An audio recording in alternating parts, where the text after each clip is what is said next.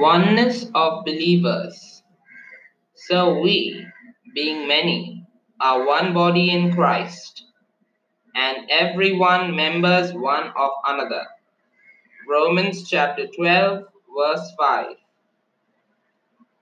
The things that bind true believers are far more in number and importance than the things that divide them.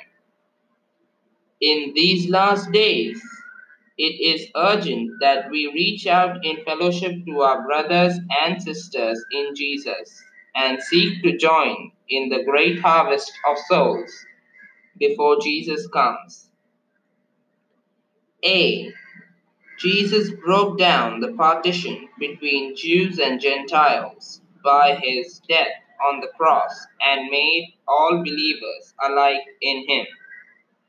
Ephesians chapter 2, verses 13, 14, and 17. He reconciles all into one body. B. The church described in Acts was so united they held all things common. Acts chapter 2, verses 44 to 47. C. We in Christ are one bread, one body, and partakers together of the bread of life. 1 Corinthians chapter 10, verse 17.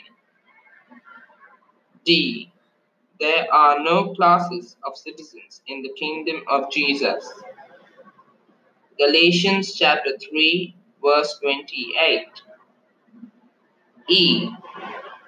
There are seven things we have our oneness in according to Paul's letter to the Ephesians. Ephesians chapter 4, verses 1 to 7. Amen. Praise the Lord. God bless you all.